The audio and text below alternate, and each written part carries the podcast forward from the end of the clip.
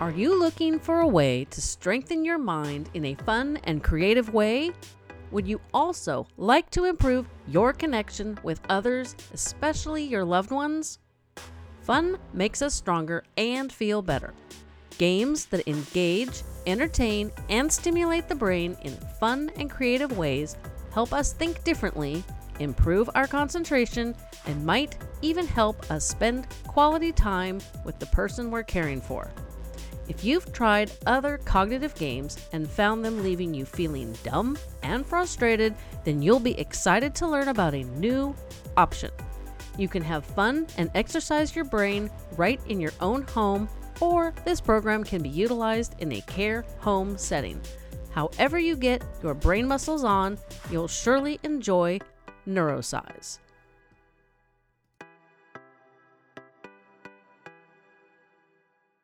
This episode is brought to you by Family History Film. Visit myfamilyhistoryfilm.com to find out how they can preserve your family memories in a fascinating documentary film. Welcome to Fading Memories, a supportive podcast for those caring for a loved one with memory loss. Before we dive into today's episode, be sure to pull up any of my social media channels so that you can see the visuals that are part of today's episode. You can also dive into the YouTube channel and listen and watch this episode on my YouTube channel. With me today on the podcast is Gabriel. He is working on something called Neurosize, and we actually haven't chatted much before, so you guys are going to learn along with me today. So thanks for joining me, Gabriel. You got it. Tell me about yourself first and how you came to be working on Neurosize, and then we'll talk about what that is.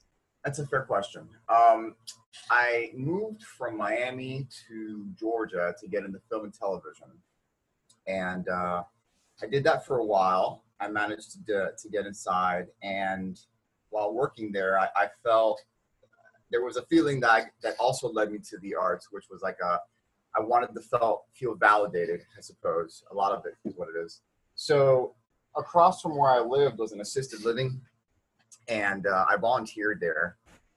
And during the volunteering, I realized I was enjoying the time there because the people wanted to see me. So um, while doing that stuff and still working, turned out it was kind of an oddity as far as um, what was happening there because it was a male activities director. So he asked me, I, I found that out in retrospect later, but he had asked me would I be interested in working uh, in that industry with that company that had an opening at a sister property. And at first I was apprehensive. I started to do some research on it. My sister's an occupational therapist, so I threw the ball around with her and, and on paper it seemed like it looked good, you know, for one kind of thing to have to evolve in your career. So I deviated. Uh, I guess what led me to film was was a feeling of of you know, wanting to express myself with creativity, being an artist, but also something different that wasn't corporate oriented. And now I was just going to follow this feeling, but do it only if I had the um, accessibility to be creative, to utilize my skill sets. So um, I ended up meeting the uh, the property manager. They had a regional person meet me. I went through a list of a few things that I had ideas. It wasn't neurosize yet. I just was trying to see how much freedom they would give me.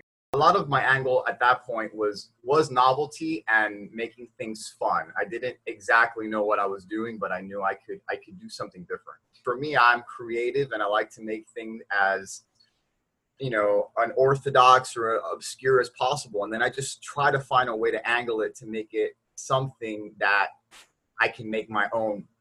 And i had an understanding of what it took to book um, vendors and people because I had the that aspect of it, and um, I saw an avenue. What I saw a lot was there was an inability for people to be um, to show dignity. I don't, and I don't mean it in a negative context. What I mean is like people sometimes I would I would see didn't know how to address people that had Alzheimer's, and there was a bit of a disconnect. And I felt I think they're going about it the wrong way. Maybe they, you know, should talk to them like a person, not revert to an adolescent. So I took kind of all these experiences and I thought of a lane or an area that I can create neurological brain activity, educating myself not only with hands on, but basically teaching myself through the internet different aspects of neuroscience. I'm a nerd, so I just started to follow new people and just kind of absorb things and learn. And I said, all right, I think what I can come up with, with my background of design and art and creativity and personal experience, something that is dignified, that doesn't feel trivial or adolescent, but is like a line between validating neuroplasticity or an individual having to use their brain in a manner that isn't typical and in an entertaining way. And and along the lines there, making games that also lift an individual up and also play on words and like I do a little bit of that kind of stuff to make you have to not only think about these things, but you're you're applying a little more to it. So and making it enjoyable. Um, and that's I guess the description on how it's gotten to where it's at today. Are you finding seniors having difficulty transitioning to digital only since they didn't grow up with this? It depends on how you angle that question. So when I hear the question, I was when I first started doing the digital, I had clients that already had relationships with me, so they adopted it, and I already kind of knew the audience. It wasn't as complex, but it wasn't the same. It wasn't the same as an interaction. Now, what has happened is that it's it's I don't know pivoted, or now there's been another um, direction that's been taking place. And now what I'm doing is I'm working with caregivers. I realized there was a plethora of individuals that were home and there was something that they didn't know existed. So tell me about neurosize. I mean, it's obviously brain exercises, but can you either describe or run me through one of these neurosize games? Yeah, I think that'd be a good idea. So since I'll be able to see it, I'm going to describe it too for people who aren't watching the YouTube channel, but you might want to check out the YouTube channel so you can see it too. I've played some of these cognitive brain games, and some of them are so hard because they throw numbers at you. What's your philosophy behind creating these games? I view it kind of from a physical component, like biologically, we're all different. We all have different DNA. So what works for one individual doesn't work for another individual. You know, everyone's going to have a different reaction to things. And I think with with cognition, from my experience, like when I tell people about my games and we're going through a session. The games also lend themselves to have, as we'll see now, sometimes they'll have a multitude of answers. There won't be a definitive answer because uh, some of my games are um, image based. This, that category is called neurosauce. So neurosauce, um, everyone's interpretation of an image is different. So we all are, are basically um, products of our experiences and those patterns. And you might see uh, an image and you might see people, and I'm, or let's say silhouettes of people, and I might see that same image and I might say men or I might say women. And you believe it because that's how you associate it. So another little, uh, rather, another layer to the game is that some of these things, so individuals don't feel apprehensive, is if you understand that there's different answers you can get and it just makes sense at some degree grammatically or audibly, you're like, oh, that kind of sounds, then that's perfect. My, my job was to make your brain work different. Now, what the end answer is, it doesn't have to be definitive, not for all of them. So um, I'll show you now, but it's a fun, it's a fun little side note for people's brains and, and games because when people feel like, oh, I'm not good at Scrabble or I'm not good at whatever, whatever the game is, fill in the blank. I think you don't need to be good at it. As a matter of fact, you could probably be bad at every single game. Um, try something different. Just might not be your game. I tried I tried different games because my husband is so good at so many of them that I have to find one that I'm good at that he's not familiar with so that I have a fighting chance half the time. I understand. I understand. No, it's good. Okay, so let's share here. So we're sharing the screen. So this is kind of an intro. So every session, I kind of have a set.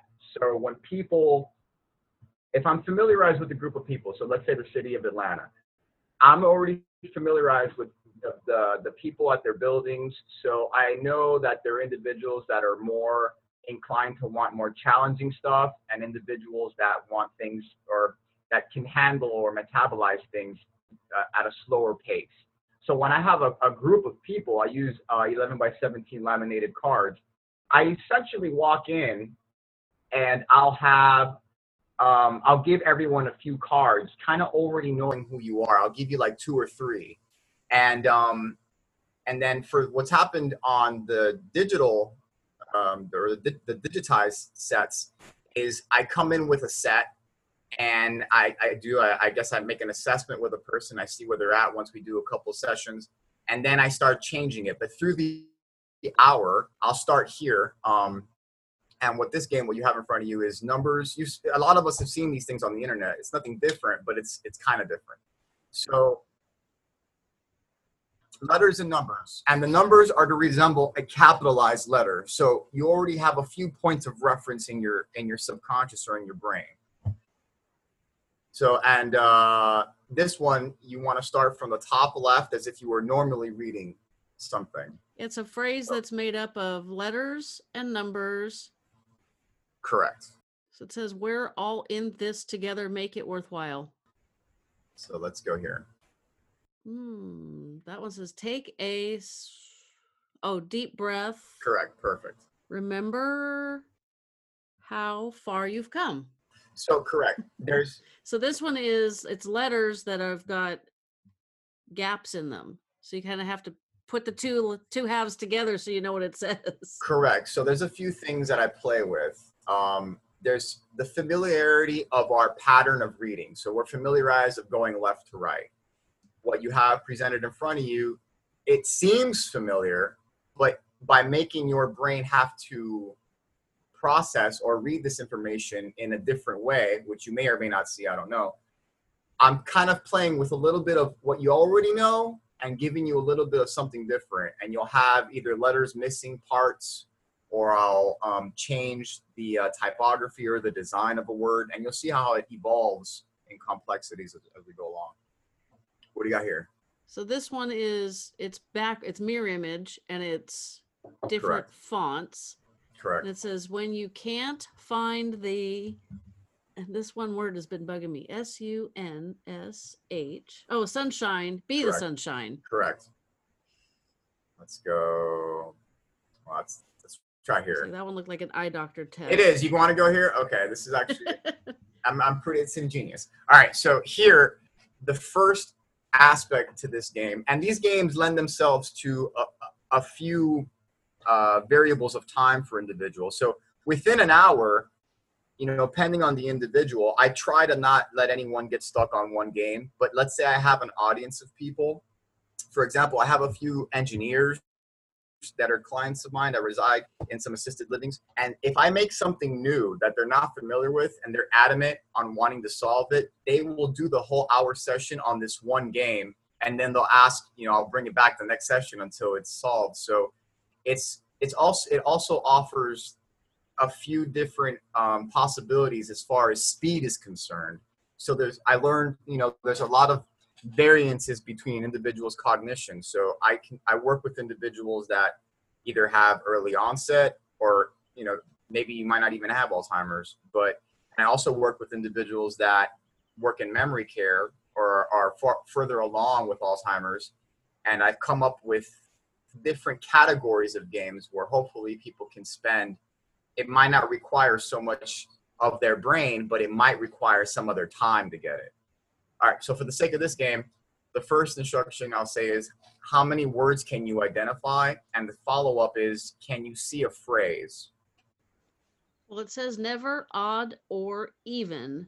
All right, so you. And then we've that. got a bunch of circles with gaps in them that I'm not sure. That's more of the novel, the more the novel component. Those are. Uh, this is actually the uh, the typography from an eye chart, and if you um the phrase that you read is is correct and you can actually read it both ways. So it's actually an interesting, I guess, oh, spin oh, to it. True. Yeah, see, it's forwards and backwards. Correct. So and and the further along I go with the games, the more abstract they might come. So one of the um, complements of of the abstractness is having to use more of your brain. So a big component of novelty playing part in cognition is it's not only that things should be fun for the brain, but because they're fun and different, you're asking your brain more. It needs to do more. So by in asking it, it has to process more. So it's using more juice. Let's say. Well, this one says, "Look for the," and then all the letters are overlapping and laying down, and they're twisted around. That- That's So correct. that one, L. Hmm. That one's gonna take me a minute It might. to decipher that bottom line. It might. A. Does that say laughter? It does indeed. Oh wow. So let's go. Well, we can start here. So this is more of a baseline. So now we're entering neurosauce. So the objective here is the imagery has to make a phrase and it has to make sense at some in some degree. And you're starting from left to right, top to bottom. Okay. Well, we got. Can you see? That's correct. So we have a can, a picture of a finger pointing, and the word see and the E's are looking like glasses. And Correct. then we have an eye and a heart, and then the finger pointing at me again. So can you see I love you? Spectacular. So let's go here now. It's a little more involved. You are, or your brain is a gift that keeps giving. Spectacular. Try this one. Oh boy. People are, they're nuts. I agree with you. it took me a second. I'm like, wait a minute, those aren't bolts, they're nuts and peanuts. So, Correct. So going back, that's a perfect example of so when I'm making these games, when people ask me questions uh, at the end of sessions, I'm kind of already anticipating people are going to say certain things. Now, I'm there isn't a day that doesn't go by. I'll be honest with you that something new doesn't arise because again, to what I, I told you, everyone's experience is relative to what they associate an image or a symbol to be. So people tell me stuff and I go, man, that kind of makes sense. But for the fact that you have nuts, people say bolts and I go, but where are the bolts? I go, that's a hardware store nut and that's just a peanut. And then they go, oh, and then you get that moment of like, oh, okay, I see where we're going. What do you got here? So we have a capital letter D that's made out of wood. Okay. And then we have tails. What does that say? E B A. So you'll see there's also another layer. It's a multi-layered program I have here. So the um, I try to find a way of creating something that lends itself to the design. So when I'm designing it, I, I try to find a way to find an association that the individual might see subconsciously or might blatantly see. And I gave you kind of a I kind of gave you a clue here, a big one. If not the answer, but let's see. Well, there's it's like basically it's the bottoms is a the word the and then big is in a magnifying glass and then there's a picture. So it's obviously the big picture. That is so we correct. got a D and tails Correct. and then what is this word? E You tell me. When you think of a uh, schematic or a blueprint, what is, um, in essence, what does one uh, make? Let's use that. That's the operative word. So this is like letters inside like Well, they're designed Grid letters. They're just, yeah. but they're they're That's the one that's gonna throw me off. It may. It might. E. So it's E D A. I can't tell if that's an O or that one That one's gonna take me longer than we want to fool with on this, since most of this is audio. I'll give you one more clue. So, Okay. talking about putting things together, you have, okay, so the first part we have details, blank the big picture. So, details blank the big picture, and that word is being designed or assembled. Think of a synonym for assembly or putting together or making. So we got oh details make the big picture, make up the big almost. picture. What, what's a synonym for for make? You got six letters there. Bingo. Okay. Details, Details create the big picture. Okay, that one would have taken me a minute. precisely. I know. Well, it's it, again, it's very interesting. So as you're going through the session right now, I I, I just um, this was left off from my last client. So what it is is it's kind of tailored to where I left off with an individual, and I I just kind of rev it up, or I I, I see how abstract they can be at one in one aspect. I might throw something else, and then I might bring it to a, an area that they're more familiarized with, and then I'll come back and I'll see if I have something new or something more complex or. So what do you got here? I see love in your eyes, That'll your work. face. Again, it's it's viable. So it's as long as it makes sense to some degree, it makes sense. So that last image. Mm-hmm. Well, how do I see it? It could be a lot of stuff. So it could be to you could one could argue that they see I see love in your eyes or I see love in your face or I see love in your smile or you know, it's all whatever they see as the uh some of them might not lend themselves that, you know, that loosely. Like for example, this one might not, So this one says gravitate towards people who correct? Strengthen your. And part of this is behind the. Uh, Where do you see the window. R on your? You've said it before. Oh, strengthen you up. Oh, lift you up. Aha! The per that. That's guy is viable. A deadlift. It's vi- it's viable. There's a few there, but that is viable. What do you got here? if you can. You have a stormtrooper reading a book. Yes. That was gonna throw me off. If you can. Something this, you are not. This little window keeps getting in the. well, the Oh, window. okay, so if you can, oh, if you can read this, you are not blind. Spectacular. So let's try this one. This is a two-parter. well, and Oh we'll, I'll speak. I'll hit you somewhere else, and then we can close this. What do you got here? Okay, well, we got fingers pointing at. We had two hands. One, Correct. they're both pointing at me. So we got left and right hand, and then the, Correct. The letter R, hmm and then a pile of words with the S, can, remote. Hmm. Okay.